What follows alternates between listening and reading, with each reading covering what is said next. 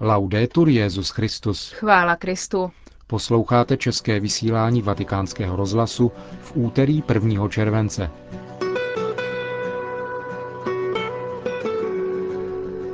Ve Vatikánu dnes bylo zveřejněno téma pro nadcházející Světový den míru. Přineseme vám informace o programu svatého Otce v červenci a srpnu.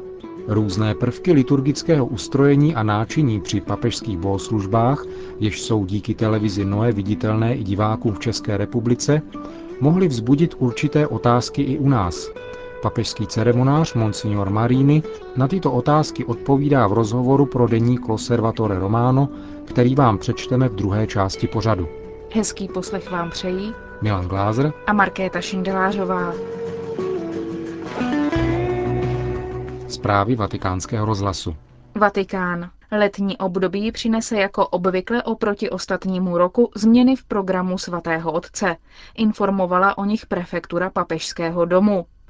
Zítra po skončení generální audience se svatý otec přesune do letního sídla v Castel Gandolfo. Promluvu před modlitbou Anděl Páně 6. a 27. července pronese Benedikt XVI. na nádvoří Apoštolského paláce v Castel Gandolfo. Během letního období se nebudou konat soukromé audience svatého otce. Také generální audience ve středu 9., 16., 23. a 30. července jsou zrušeny. Od 12. do 21. července bude papež v Austrálii na 23. světových dnech mládeže. Od 28. července do 11. srpna bude Benedikt XVI. na dovolené v Bresanone. Z tohoto důvodu odpadá také generální audience 6. srpna. Polední modlitbu Anděl Páně se Benedikt XVI. bude modlit v neděli 3. a 10. srpna z Valle di Sarko. Od 12. srpna bude papež opět pobývat v Castel Gandolfo, odkud až do konce letního období bude v neděli pronášet promluvu před nedělní polední modlitbou. Generální audience se od 13. srpna začnou konat opět každou středu v Římě.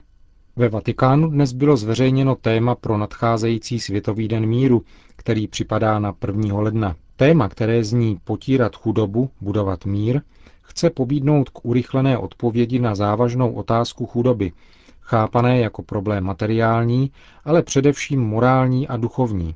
Jak Benedikt XVI. uvedl na začátku letošního června v poselství k účastníkům samitu FAO, chudoba a podvýživa nejsou výrazem nějaké osudovosti, vyvolané nepříznivými situacemi životního prostředí nebo přírodními pohromami.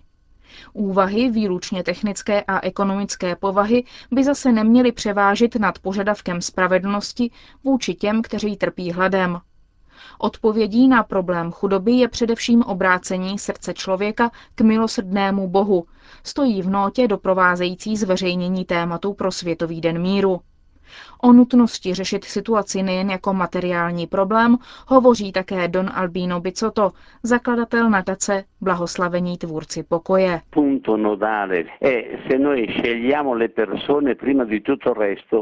Klíčovým bodem je to, zda si zvolíme člověka především ostatním, nebo zda pro nás budou nějaké jiné věci důležitější než člověk. Základním problémem, aniž bych někoho obvinoval, je, že každý z nás vyrostl uvnitř systému, kde my jsme ti privilegovaní a ostatní musí trpět, doplácet a pracovat na naše privilegia. V tomto typu světa to, co potřebuje změnu, nejsou chudí, ale my, kteří patříme do kategorie bohatých.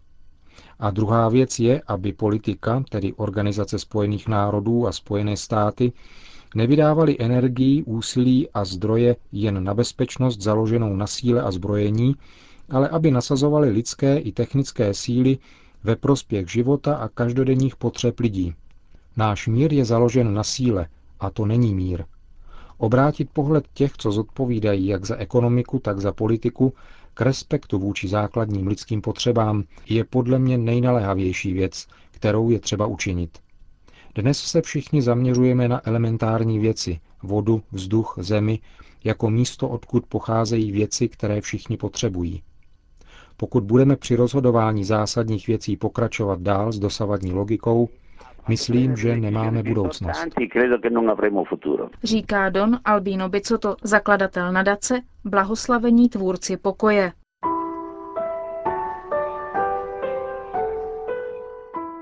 Papežský ceremonář Monsignor Guido Marini poskytl deníku L'Osservatore Romano rozhovor, ve kterém odpovídá na otázky týkající se různých podrobností, kterých si povšimne divák televizních přenosů veřejných vystoupení svatého otce.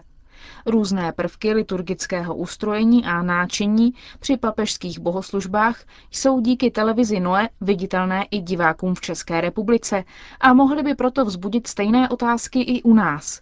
Papežský ceremonář Monsignor Marini na tyto otázky odpovídá. Již před několika měsíci došlo k výměně biskupské berly, kterou papež používá během bohoslužeb. Co bylo důvodem této změny? Zlacená berla, zakončená řeckým křížem, kterou dnes papež užívá, patřila Piu IX. a Benedikt XVI. ji poprvé použil letos na květnou neděli. Tuto berlu se rozhodl používat svatý otec výměnou za stříbrnou berlu, na jejímž konci je kříž s korpusem, a kterou zavedl Pavel VI. a užíval ji pak Jan Pavel I., Jan Pavel II. i Benedikt XVI.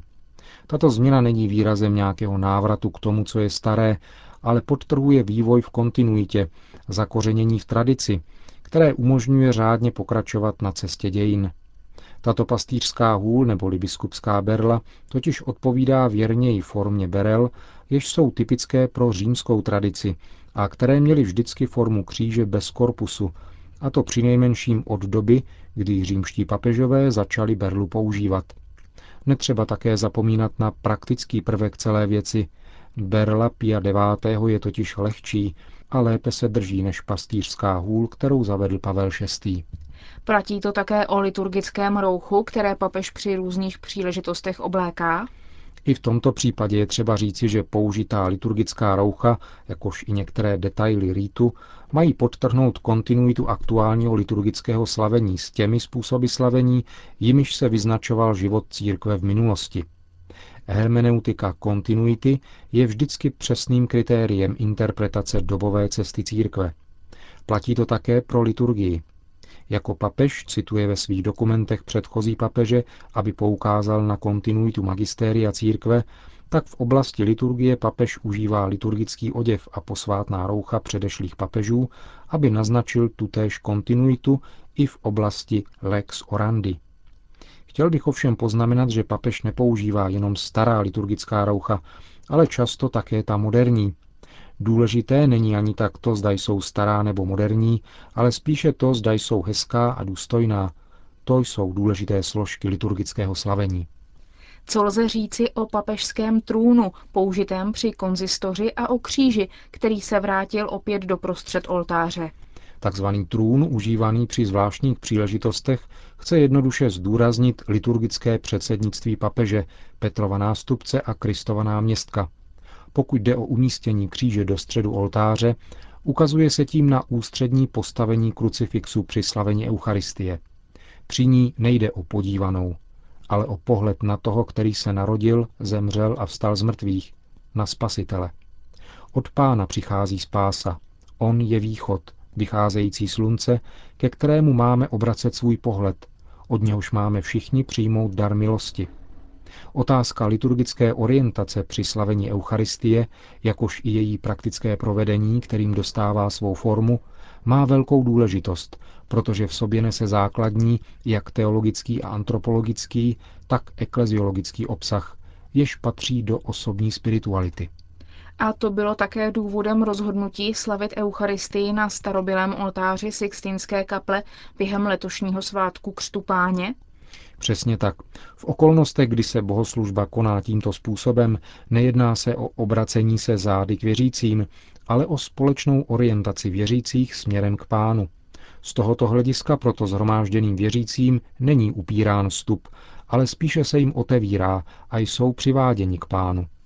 Je možné postřehnout rozmanité okolnosti, při nichž v důsledku uměleckého rázu místa kultu a jeho mimořádné krásy a harmonie je jakoby žádoucí slavení na starém oltáři, na kterém je mimo jiné uchována přesná orientace liturgického slavení.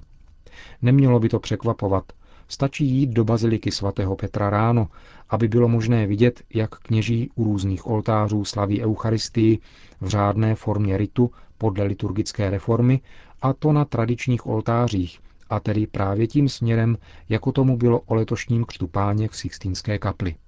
Během nedávné pastorační návštěvy v Apulii papež podával svaté přijímání do úst klečícím věřícím. Je to praxe, která se stane pravidlem při papežských bohoslužbách? Domnívám se, že ano. V této souvislosti nesmíme zapomínat na to, že z hlediska církevního práva je podávání svatého přijímání na ruku dosud výjimkou z obecného zákona, která byla udělena svatým stolcem biskupským konferencím, které o to požádali. Způsob, který o letošní slavnosti Božího těla zavedl Benedikt XVI., má v úmyslu potrhnout existenci normy dosud platné pro celou církev. Kromě toho je v tom snad možné vidět i určité upřednostnění tohoto způsobu podávání, který, aniž by něco upíral tomu druhému, dává lépe vyniknout pravdě reálné přítomnosti Krista v Eucharistii, napomáhá zbožnosti věřících a snadněji uvádí do smyslu tajemství, což jsou aspekty, které je v naší době z pastoračního hlediska naléhavě třeba zdůrazňovat a obnovit. Co by odpověděl ceremonář papežských liturgií těm, kteří obvinují Benedikta XVI. z toho, že chce zavádět předkoncilní zvyky? Především bych rád zdůraznil upřímné a přesvědčené přilnutí také k liturgickému magistériu svatého otce.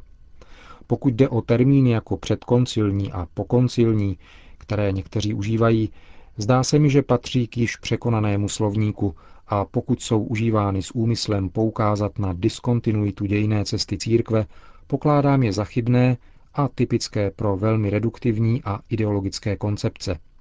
Existují věci staré i nové, které navždy patří k pokladu církve a jako takové je třeba je brát v úvahu. Moudrý umí nalézt ve svém pokladu jedny i druhé. Ne všechno, co je nové, je pravé, stejně tak, jako není pravé všechno, co je staré. Pravda prochází tím, co je staré i nové, a k ní musíme bez předsudků směřovat. Církev žije podle zákona kontinuity, na jejímž základě je její vývoj zakořeněn v tradici. Tím nejdůležitějším, k čemu by se všechno mělo zbíhat, je, aby liturgické slavení bylo opravdu slavením posvátného tajemství, pána ukřižovaného a zmrtvých vstalého, který se zpřítomňuje ve své církvi ritualizací tajemství spásy a volá nás v logice autentické a aktivní účasti sdílet až do krajních důsledků jeho vlastní život, který je životem lásky, darované otci i bratřím, život svatosti. Zdá se, že motu proprio sumorum pontificum o užívání římské liturgie, jež předchází liturgické reformě z roku 1970, dodnes vzbuzuje protikladné interpretace. Existuje hypotetická možnost slavení mše svaté za papežova předsednictví podle mimořádné, tedy staré formy římského ritu? To je otázka, na niž nedovedu odpovědět, pokud jde o citované motu proprio, vezmeli se do úvahy upřímně, pozorně a bez ideologického vidění a spolu s vysvětlujícím listem, který papež adresoval biskupům celého světa, vysvítá zde dvojí přesný záměr. Především je to pobídka k nastoupení cesty smíření uvnitř církve. A v tomto smyslu je zmíněné motu proprio krásným aktem lásky k jednotě církve. A za druhé, a to je fakt hodný zmínky, je jeho účelem favorizovat vzájemné obohacení mezi dvěma formami římského ritu. Takže například při slavení podle misálu Pavla VI., to znamená podle řádné formy římského ritu, se bude moci projevit silněji, než tomu bylo doposud, ona posvátnost, která mnohé přitahuje ke starému způsobu. Z deníku Osservatore Romano jsme vám přečetli rozhovor s papežským ceremonářem Monsignorem Guidem Marinim.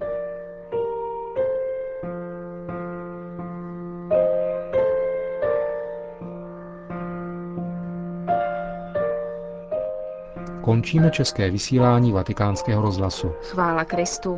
Laudetur Jezus Christus.